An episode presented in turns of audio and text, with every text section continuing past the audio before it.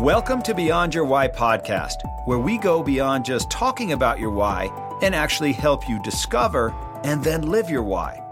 You see, we believe that knowing your why, that driving force behind every decision you make and every action you take, is the essential first step to really knowing yourself. It allows you to move forward faster and have a bigger impact. If you're already a fan of the show, then you know that every week we talk about one of the nine whys, and then we introduce you to somebody with that why so you can see how their why is played out in their life. This show will be more powerful for you if you've already discovered your why. If you still need to do that, head over to whyinstitute.com and discover your why today. It'll only take you about five minutes. Now, let's meet today's guest. And so this week, we're going to be talking about the why of Better Way to find a better way and share it. If this is your why, you are someone who is the ultimate innovator. You are constantly seeking better ways to do everything. You find yourself wanting to improve virtually anything by finding a way to make it better. You also desire to share your improvement with the world. You constantly ask yourself questions like, what if we tried this differently? What if we did this another way? How can we make this better? You contribute to the world with better processes and systems while operating under the motto, I'm often pleased but never satisfied. You are excellent at associating, which means you are adept at taking ideas or systems from one industry or discipline and applying them to another, always with the ultimate goal of improving something. And so today I've got a great guest for you. Her name is Dr. Angela Mulrooney, and I met her, I'm going to say close to 10 years ago. She was a dentist and she is now a global speaker, best-selling author, and personal branding expert. She works with thought leaders around the world to clarify their message through their brand archetype while using various media platforms like LinkedIn, podcasts, and the stage to drive sales so these experts can change the world with what they know. So, Angela, welcome to the podcast. Thanks for having me, Gary. It's nice to be back.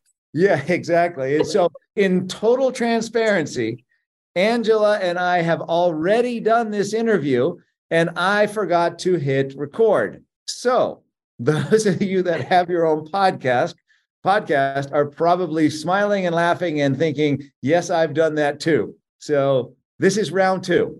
Well, Angela, let's go back in your life because what I mentioned was you were a dentist. So, mm. let's go back even before that. What were you like in high school? And where I, high school? What I was, I went to high school in Regina, Saskatchewan. And for me, high school was torture because I was really, really shy and I was an achiever. So like I'd win these awards and then that would draw a whole bunch of attention to me. And, you know, people would steal my exam paper when we got our marks back to see if I was still top in the class.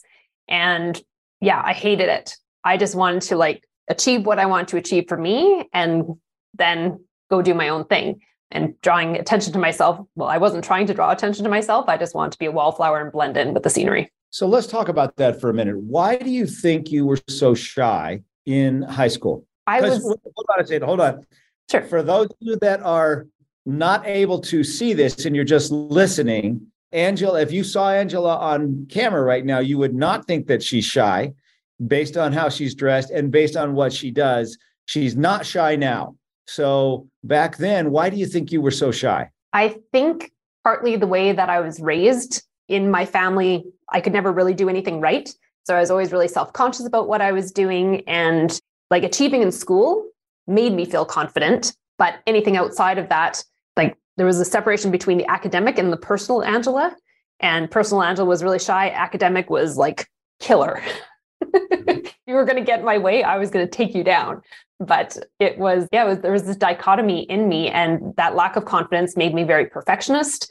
It made me always striving to get the top of everything. And i didn't know how to do that in my personal life. That's always kind of been a lack. I've always been good at figuring out the game of achievement but personal there's not really those goalposts that you have compared to, to academic and professional for sure. In high school did you look older than the other kids or younger than the other kids? I looked younger. Mm. So did that have anything to do with it by chance or not? I don't think so. I part of it was my hair. Like I have crazy curly hair. And at that point, I didn't know but to brush it, right? So I was like, I was always a fuzzball. like I was well dressed because I worked on the weekends at the RCMP museum. So I had to be dressed nicely. And I just took my work clothes and wore them to school. So I stood out a little bit that way. And yeah, and people knew that I was shy. So I kind of had a target on my back because that. There was people who wanted to like tease me to bring me out of myself. And then there's the ones who want to tease me to put me in my place. But the funny thing is, like when I would run into bullies or anything, if I saw a kid being bullied, I would step in and the stuff that would come out of my mouth was surprising to people because I didn't really talk. But if there was a situation that needed to, needed to be diffused, I would step in and diffuse the bomb, even if it meant that I had put myself in harm's way. And sometimes it turned out badly for me. But they always laugh because they're like, you turned into this like yelly little smurf that came out of nowhere that no one was expecting it. So that I could overcome it to protect someone else, but I had problems overcoming it just for me. Gotcha. Gotcha. Okay. So graduate from high school, off to college. Where did you go to college? Uh, University of Saskatchewan in Saskatoon. Okay. okay. So, and right now you're up in Canada, right? I am, yes, for a couple more months, and then I'm headed back to Nicaragua. Nicaragua. Okay. So, what was college like for you? What was that experience like? Just as brutal. oh, no. okay. Yeah. Still shy, still a killer when it came to competitive stuff, but yeah, generally pretty shy. But I started ballroom dancing actually in my first year of university because that's what the biggest social club on campus was. There was 1,500 members, which was the biggest ballroom dancing club in North America. So I joined that. And after the first year, they asked me to become a teacher. And I'm like, no, no, no, I'm trying to get into dental school. Don't distract me. And then after the second year, I was like, please distract me. Dental school is going to be brutal. So I started teaching for the club, started performing, and then I turned pro as a dancer at 24 when I graduated dental school. Wow. Okay. So, okay, graduating from college, then off to dental school. Where'd you go to dental school? Same place. Yeah. Same so I place. finished. Okay. I just did two years undergrad. We were still allowed to do that back then. So I got in after two years and finished my dental degree at 24. Oh, wow. Okay. And so what was dental school like for you? Still torture. okay. You were still the shy kid that studied hard and got good grades and serious about what you were doing. Yes. I was like there were some people in dental school that, you know, they got in and they're like, well, now I've made it. And I was trying to get scholarships. So I studied really hard. Like I had really good boundaries with people. Like, don't call me after eight o'clock, I might be asleep. And I wanted to consume as much information as possible so that when I got out of dental school, I could be an amazing dentist. I didn't want to learn so much on the job. I'm like, I'm here to learn. I'm here to get as many scholarships as I possibly can and then be able to be amazing when I'm out. Okay. So you graduate from dental school become a professional ballroom dancer, and then tell us about your practice or what was it like getting into dentistry for you? Well, I decided to tell the people I was applying for jobs with that I really loved pediatric dentistry because with kids, I didn't have to have these uncomfortable adult conversations. I could just tell them stories about the different ch- colored sugar bugs I was removing from their teeth. And then I could just explain to the parents very briefly what had happened. And then the adults would go away and I'd be back to my next kid. So I did that for the first four and a half years of practice.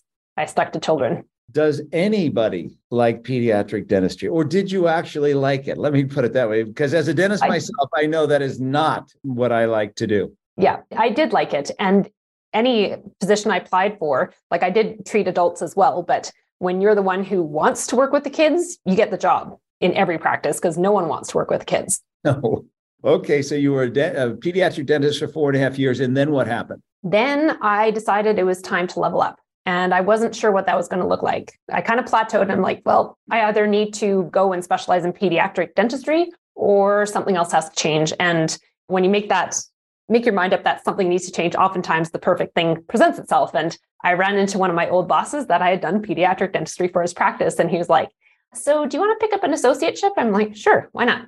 and he was working full time replacing this 78 year old dentist and i was 28 and i was supposed to take like two days off of his hands and by the end of the weekend after i talked to him he was like you know i really don't like doing dentistry you know this why don't you just take the whole associateship so i went from expecting to work a couple of days to working full time there and replacing him and this ailing dentist in the practice so and how old was he the dentist who owned the practice was 78 so there was a five decade difference between us. Okay. So then what happened after that? You're now the person running, doing the dentistry for a practice that was meant for two dentists? One dentist. It was meant for one. Okay. And then what happened from there? So the dentist was actually in the hospital dying of cancer. And, you know, they'd had a few different locums coming in, and there'd been a few other people who wanted to buy the practice. And that was kind of his life, right? That's why he was still practicing at 78. So he didn't really want to sell it. And then I walked in there, and, you know, the carpet was black from years of cigarette smoking and dirt because it had never been cleaned. So when we finally did like seven rounds of removing, like doing the water removal, then it was actually beige. So this was a broken down, really aged practice. But every day that I walked in there, it was just, I could see potential everywhere. And the view from the practice was amazing. It was the best view in Calgary. And so I decided that maybe this was my level up chance. So I went to the hospital and talked to the dentist. And I had heard from his old team that he had sworn he would never sell to an, excuse my language, fucking woman. okay. And so I go in there and I'm like, well, I've heard what you've said. and I happen to be a fucking woman.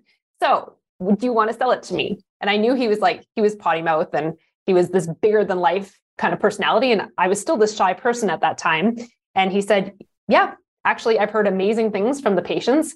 They really like you because his patients were going to see him in the hospital. So they had heard, they had taken the word to him that things were working out really well with me. So he decided to sell it to me. He ended up passing away halfway through the deal.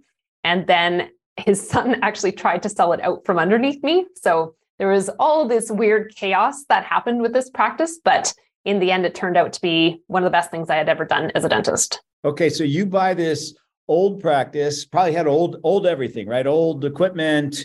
I'm assuming you did not keep it old. No.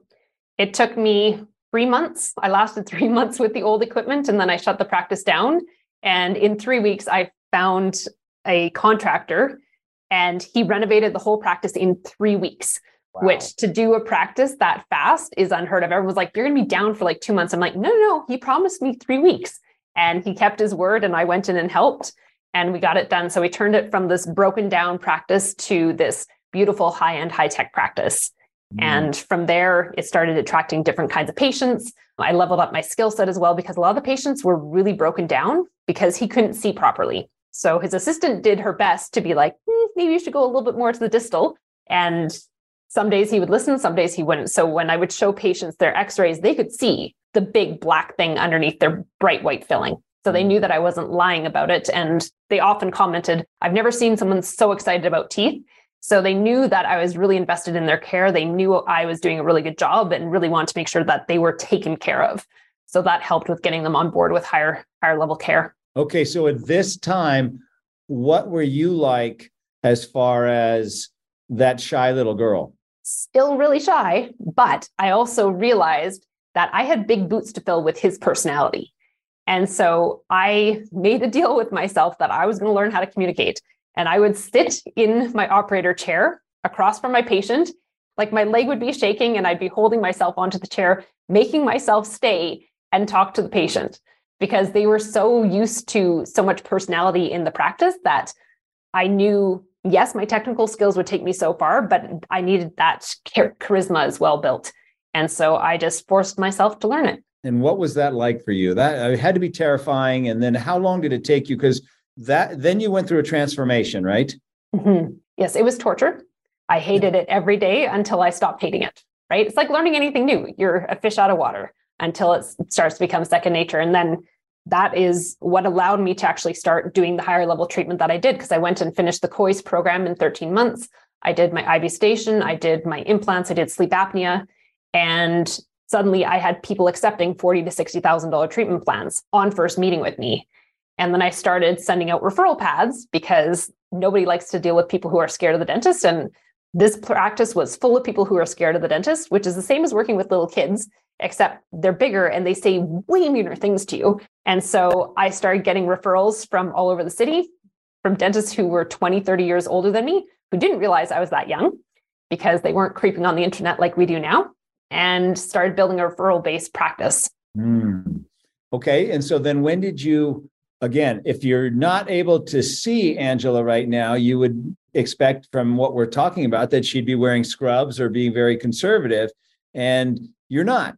And so, when did that happen? That started to happen after it was closer to the end of when my career finished. I just started to not care. I saw cool haircuts and I'm like, you know, I've got this crazy curly hair. Like it's beautiful corkscrews, but I'm like, when it's all there, it's just like a lion's mane. So I decided to go and get it shaved on both sides. So I had this curly mohawk and didn't look like I was supposed to look. And patients used to come up and rub the side of my head and be like, cool hair, doc. And yeah, I started because the patients started to be playful with me. It allowed me to be more playful with myself and stop letting that perfectionism happen and stop worrying about what people were thinking about me because they really didn't care right? Mm-hmm. They were thinking about themselves, but I was so caught up in trying to be great and be a professional. And once I actually let my hair down, it started to change everything. Yeah. So you went from being just a very shy or maybe reserved dentist to give us a description of what you transformed into. I started to transform into someone who didn't really care and started to not take things so seriously. And the biggest transition point for that was really after I got injured and lost my ability to practice overnight. And that was really life altering because six months after that happened, I was on bankruptcy's doorstep and didn't know what life was going to look like. I had my keys ready to hand over to the bank and realized, you know what, I've done everything right. Like I did tons of pro bono in my practice, like 100 to 150 grand per year. I was, I did everything right. I treated my clients well. I treated my team well, and yet I still got slapped out of the sky by the universe. So then I was like, no, life is kind of a joke. Like you can be serious about this and do everything right, and it can still blow up in your face. So then I started to. What happened to you? What uh, because now you, I know you lost your ability to practice. So tell us about that. So I ended up with a condition called focal dystonia, and so if you look at my two hands, like this hand, you can see there's like no muscle there, and if you look at the flexibility of my two hands, like this one can bend backwards, this one cannot. And so, what happens with it if you have the genetic predisposition, if you overuse your fine motor dexterity, which is what we do all day in dentistry, then it actually damages the brain and reverses the chemistry. So, what should relax contracts and vice versa for your fine motor skill. So, I lost control of my hand. It actually fully went out in the middle of a major procedure where I had the patient flapped open. We were doing bone, bone recontouring and we were just about to sew her back up. And I reached over and picked up my suture, and my hand wouldn't actually pick up my suture. Mm-hmm. So I ended up saying to my assistant, Well, you know, the problem I've been having with my hand, not working at all right now. So you are going to have to be my right hand. I'm going to use my left hand. You're just going to listen very carefully to what I have to say, but we need to get her sewn back up. Otherwise, she's going to be in trouble. So it happened to work out. The case turned out beautiful. And that was the last day I got to practice dentistry. Wow. And so you went to the doctor, they told you you've got this. Is it a disease or is it a condition or what is it? I guess it would be a disease. And they didn't know right off the bat what it was. So I was being sent to specialists, and in Canada, specialists don't talk to each other. So one person had a theory, another had a theory, and nothing fit together. And so by the time I was on bankruptcy's doorstep, I was like, you know, I got to throw a Hail Mary and try and save myself here. So I ended up getting down to the Mayo Clinic. And within a couple of days, they had me diagnosed mm-hmm. because they put their heads together. And, you know, they told me, you got to figure out what you're going to do with the rest of your life because you're not going to be a dentist. And I must have looked down at my left hand or something because they said, and don't you dare try to train your left hand to do dentistry because you'll lose that hand as well. So that was the final coffin or final nail in the coffin for my career. And allowed me to start moving on to other things. And you were how old at that time? I was 33. 33, you're told you can no longer practice. And your practice is now, tell us about your practice as you went through all this. Well, like, what happened to it? Well, I didn't know what to do. Right. And those six months until I knew what was going on, everyone was like, don't lose hope. You're going to be doing dentistry again. Like, you're meant to be a dentist. And all that hope was actually awful because I really didn't know if that was what was going to happen. And I felt like I was torn between moving on and going back to dentistry. And it wasn't really up to me. So once they actually told me going back to dentistry is off the table, that was a relief to start making plans in the right direction. And everyone was telling me, okay, you built this amazing brand in your city, hire an associates. The problem is, I had a skill set that most dentists don't have, right? Having Kois, having sleep apnea, IV sedation, and implants was not something most people had. And so I ended up having to bring in four different associates to cover off my skill set with the patients that I had. And none of them wanted to work with phobic patients, which is what I had niched myself into because I liked working with them. So it was battle. And then eventually I was like, you know what? I'm just going to have to make this back into what it originally was, which was a bread and butter practice. And so I did that. And it was heartbreaking to see these dentists come in who were not as committed, who were annoyed by the patient base because they were scared. And when 2015 hit, which was the oil crisis. My practice was in Calgary and the economy, I could see it going. And I had built the practice during the global financial crisis. So I decided it was time to let it go, stop listening to what everyone else was telling me I should be doing, and listen to what I wanted, which was to be out. So I sold it for half of its value and started moving on with my life. Wow, that had to be a rough day. Probably it was actually, it was yeah. a liberating day. It was because those two and a half years I'd been fighting with myself too, because everyone was shooting all over me. And then mm-hmm. in my heart, I was like, I hate coming in here because it was like ripping this giant scab off. And I was like, well, maybe they're right. Maybe it'll just get better. Maybe I can just be an owner. And, you know, I'd wanted to be a dentist since I was two. So that was a big dream that I was watching burn down to ash every day. And it was, it was awful. Mm. Okay. So you sell your practice. And now what are you going to do? So I decided to take a break from dentistry because anyone in the industry who knew me looked at me with pity because they knew what had happened because I'd been a referral practice. So I decided to go back to professional dance and built Unleashed Dance Company and took a year to just kind of let the cards fall and start figuring out like why did all this happen? And it was really interesting because it allowed me to see the pieces of what I could use from that experience from going through a lawsuit with my team, from you know the owner dying halfway through to worst case scenario of losing my ability to practice. And being able to just take that time away from dentistry, I built the company very quickly. I went from in the first six months, I became the second largest adult based Latin company in our city.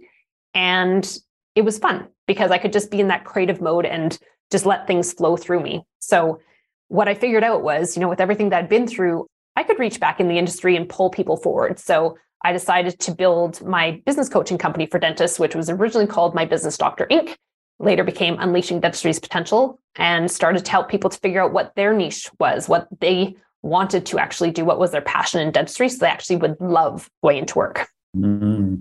Back when we first met, you were just a dentist trying to figure some things out who had mm-hmm. a lot of credentials and you know how do i market my practice and then over the years i would get tech or emails from you, not necessarily from you, but to your email list, which I was on. And I always would wonder now, what the heck is she doing? Now, why is she doing that? How, how did she get into that? And I never knew this story. Now it makes a lot more sense why you would go in the direction that you did and that you did it for yourself and you did it so incredibly fast. And now you're helping other people do the same thing with your unleashing. It's kind of like unleashing brand, right? Yes. Yeah. So you had Unleashing Dentistry's Potential. And then how did that go for you? So I made a decision that was not going to be brick and mortar, that was going to be a completely online company. And I did not want to spend any money on advertising. So I took to LinkedIn and started talking about what I knew about dentistry and niching and passion. And in a year, I went from 200 to, to 12,000 industry followers on LinkedIn. And then people went, How did you do that? And can you do that for me? So I started dabbling with a few of my friends' profiles just to see if I could replicate what I had done because I wasn't sure if it was a unicorn or a blip. That was a mistake with the algorithm. And what happened was I was able to replicate results. So about a year after I started dabbling, I officially launched Unleashing Influence. That was January 17th of 2020, March 17th of 2020. The world around me shut down. And I had two and a half full-time team members at that point, And we had a meeting after the shutdown happened and they said, you know, everyone around us is getting laid off. If you need to lay us off, we totally understand. And I said, buckle in. We're going to take this to the moon. So by 10 months into the pandemic, I had 14 full time team members and it had just grown by gangbusters because no one was able to have meetings. So they needed social media and building their personal brand to actually be able to build their pipeline in a mm-hmm. way that they weren't used to and getting them to be really good on camera was a skill that most of them did not have. So I was a busy, busy girl. Wow. And so unleashing influence, you did from Canada, right? From Calgary. Yeah, I started it in Calgary. And then I decided to move to Nicaragua and took it with me again, I decided to make it so that I was completely online so that I was portable to be wherever I wanted in the world. And then, of all the places in the world that you could have picked, why Nicaragua? Because I'm sure people are listening thinking, isn't Nicaragua a little dangerous? I mean, couldn't you have picked someplace a little bit more safe or traditional? But no, you went to Nicaragua. Why did you do that? Well, originally my plan was to go and do international business development for Unleashing Influence. So I was going to go to South Africa and the UK and Australia, New Zealand. And every time I picked something on the map, Canada had a rise in COVID cases and the border got shut. So I was like, okay, well, that's not working, but I was determined that I was going to get out. So I put my house on the market. I got it sold by December of 2020 and was out uh, the first week or the first month of 2021, I bought a flight down to Nicaragua just to see what it was like. And then five days after I arrived, Canada canceled all the tropical flights. They really canceled spring vacation, was the point. And so I got stuck down there. And I was like, well, I think there's worse places in the world to be because I was in a small town. It was all tropical. Everything is open air. So you're not sitting breathing in other people's air during a pandemic. I made the most of it, learned to surf, got learned how to ride a motorcycle and did all these cool things that I hadn't done before in my life. Wow. And so for those of you that are listening, Angela's why, like we talked about, is to find a better way and share it. How she does that is by challenging the status quo, challenging what people think they can do or what she thinks she can do. And ultimately, what she brings are simple solutions to help other people move forward. And so you can see how we're we're definitely seeing this play out in your life, right? You're always in search of a better way but you're thinking different, thinking big, challenging what people think they can do, and then you're bringing them simple ways to get there. Mm-hmm. And so, Absolutely. does that feel right to you? Yes. And when I look at what I do now, because after I arrived in Nicaragua, I realized I was working 100 hours a week, which is what I'd been doing in Canada. And that was what I was trying to escape and learn a different way.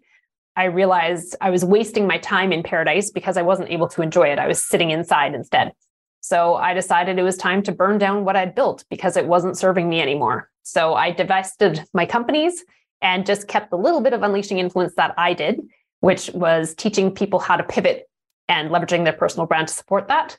So that became my full time focus the end of October in 2021. And the interesting thing was everyone again was like, you shouldn't do that. You've built all these amazing things. Like get some managers in here or do something to keep these brands. And I was like, no, it's not working for me.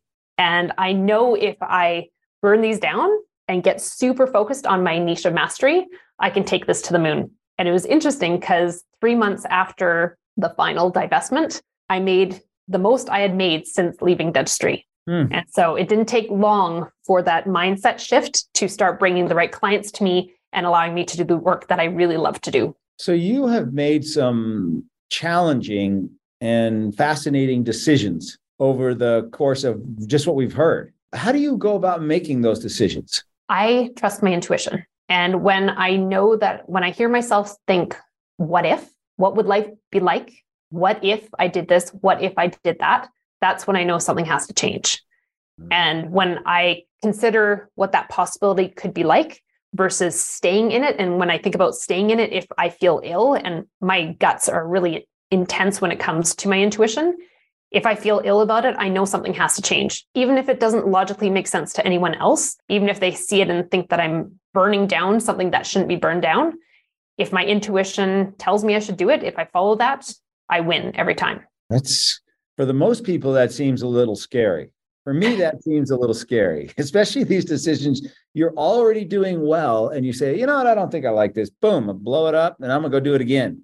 That's mm-hmm. a lot of confidence to be able to blow something up like that and start again. But I wasn't really starting again. What I did was I took the best of everything that I had in each of those companies and pulled those skills in, mm. and then put it into a pretty package that people could understand in the marketplace. So I wasn't leaving any experience, any expertise on the table. I was just pulling it in in a different way, but allowing myself to get deep into my niche of mastery. Mm, I love that. So, what are you currently doing now? So, all I do right now is help people to pivot. So, I run 90 day pivot accelerators where I take people from some of them have already started being entrepreneurs, but most of them are not entrepreneurs, but they are leaving corporate.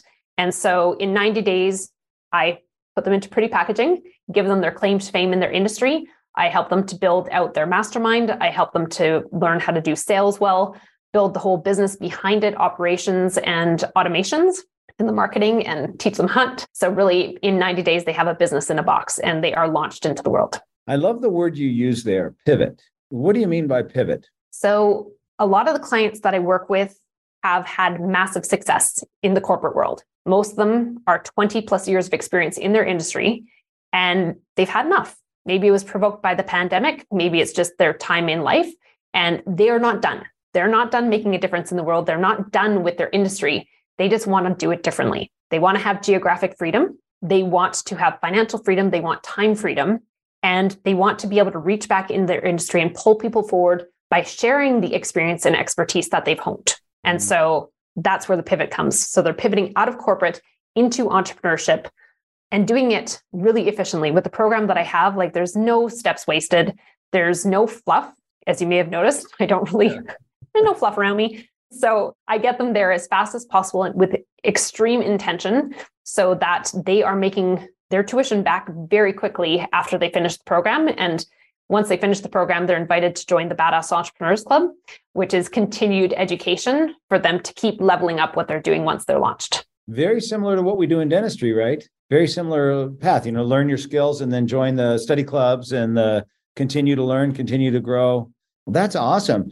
You know, who would be so people that are listening who would be an ideal client for you someone who is experienced and has expertise. I can't manufacture that for you. I can package it for you and help you to put something together but i can't manufacture it. So again typically 20 plus years of experience is what i work with.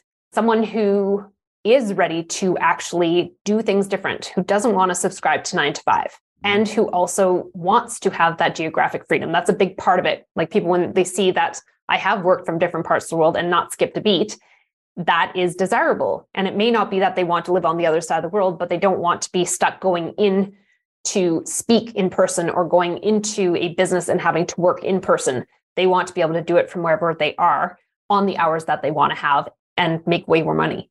Like a lot of times they're coming in, they're saying, well, this is what I made in corporate. So I'd like to work half those hours and make more money. And so we just reverse engineer what needs to happen for that to build their program and help them to achieve that.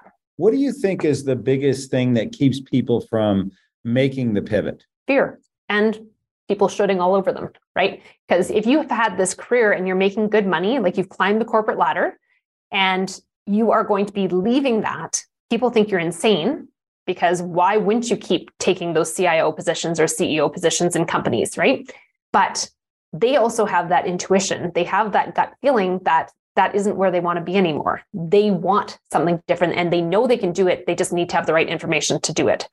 But if people don't have that support, they will make a mess of it, right? And when people are like, a lot of my clients are 60 plus, they don't have time to mess around. They don't have time to make mistakes and figure things out. They need to pivot with grace and maintain their reputation and replace their income as soon as possible so that they continue to feel successful and also aesthetically look successful to the world because they do not want to tarnish their reputation. Mm, wow.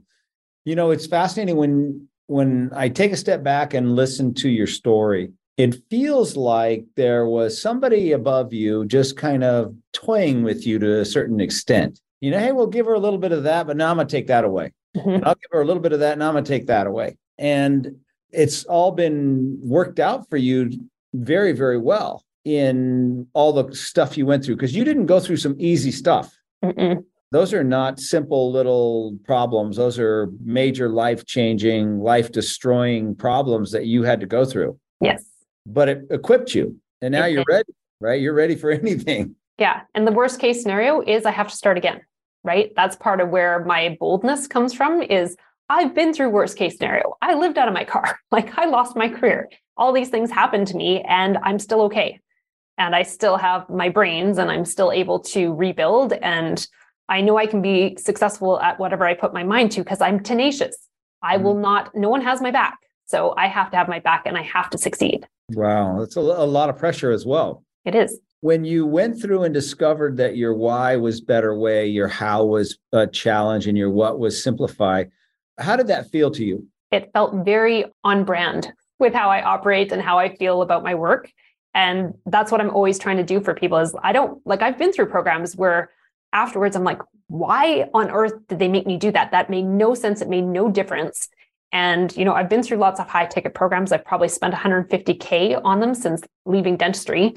And I wanted to make sure that everyone got the best bang for the buck they've ever spent in a program with my program because I want it to be simple, I want it to be efficient, and I want you to get like two years worth of work done in those 90 days so mm. that you are catapulted into your new future. Mm, I love that. I remember when I was leaving dentistry, a, a friend of mine that was kind of mentoring me said something to me because he had left his career a few years earlier. He said, You know, Gary, six months from when you leave dentistry, you'll probably even forget you were a dentist. And I thought, what? There's no way. There's no possible way. But sure enough, six months after I had left dentistry, I didn't think about it at all. I almost forgot that I was doing dentistry. Did you re- experience that same thing?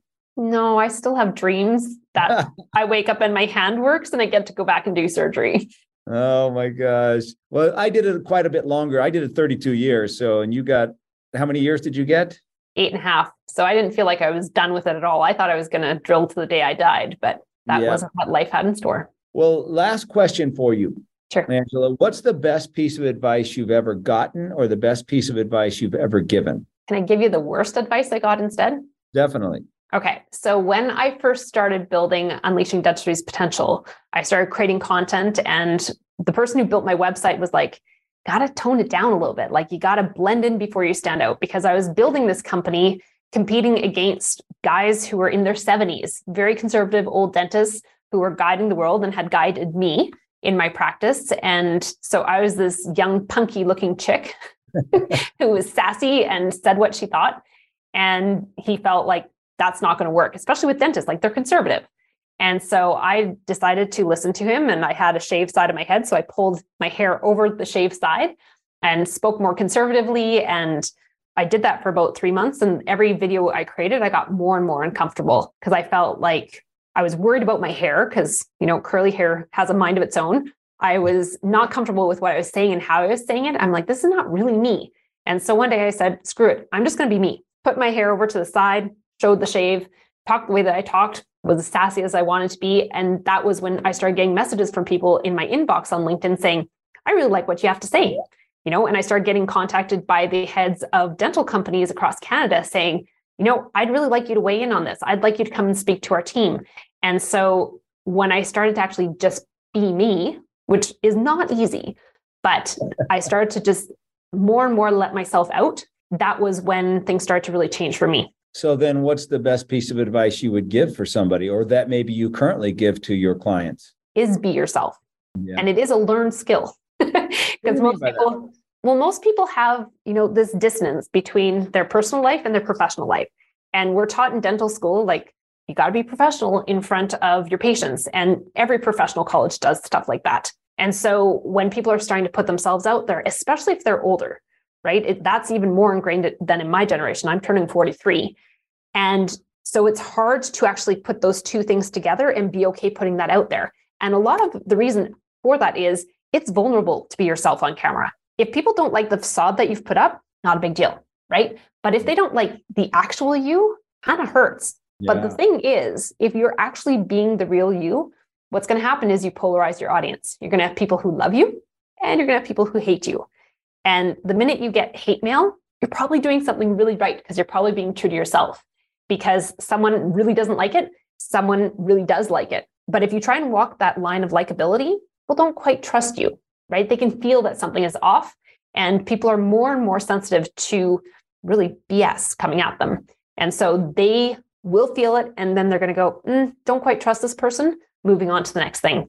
So the more you can be yourself, the more you can just talk the way that you talk, have your opinions, have your values, and let that be part of what you let stand for your brand, the more you're going to attract the right people. And actually is so much easier to just be yourself instead of trying to measure in each situation who you're supposed to be. That's really makes me think how do you coach this sounds this is going to sound terrible but how do you coach someone to be themselves because they're so used to not being themselves Yeah. How do you so, then become yourself? And what is yourself? And uh, do you know what I'm asking? It, it just I do. executive been in the high position all those years, having to mute themselves or tone themselves down or whatever you want to call it. Mhm. Be the be the play the part. How do you not play the part and play you? And what is you? So that's part of what happens when we do the Crack You Open boot camp is we really dig into who people are. So I work with brand archetypes for that. And what it does, it allows them to see how they operate in the world. It allows them to see the light and the dark sides of who they are. And once they read it and I package them with that, so I will give them their superpowers based on what they told me in their story and what I found out with their archetypes. And that's a revelation for people that they have something kick ass to offer the world.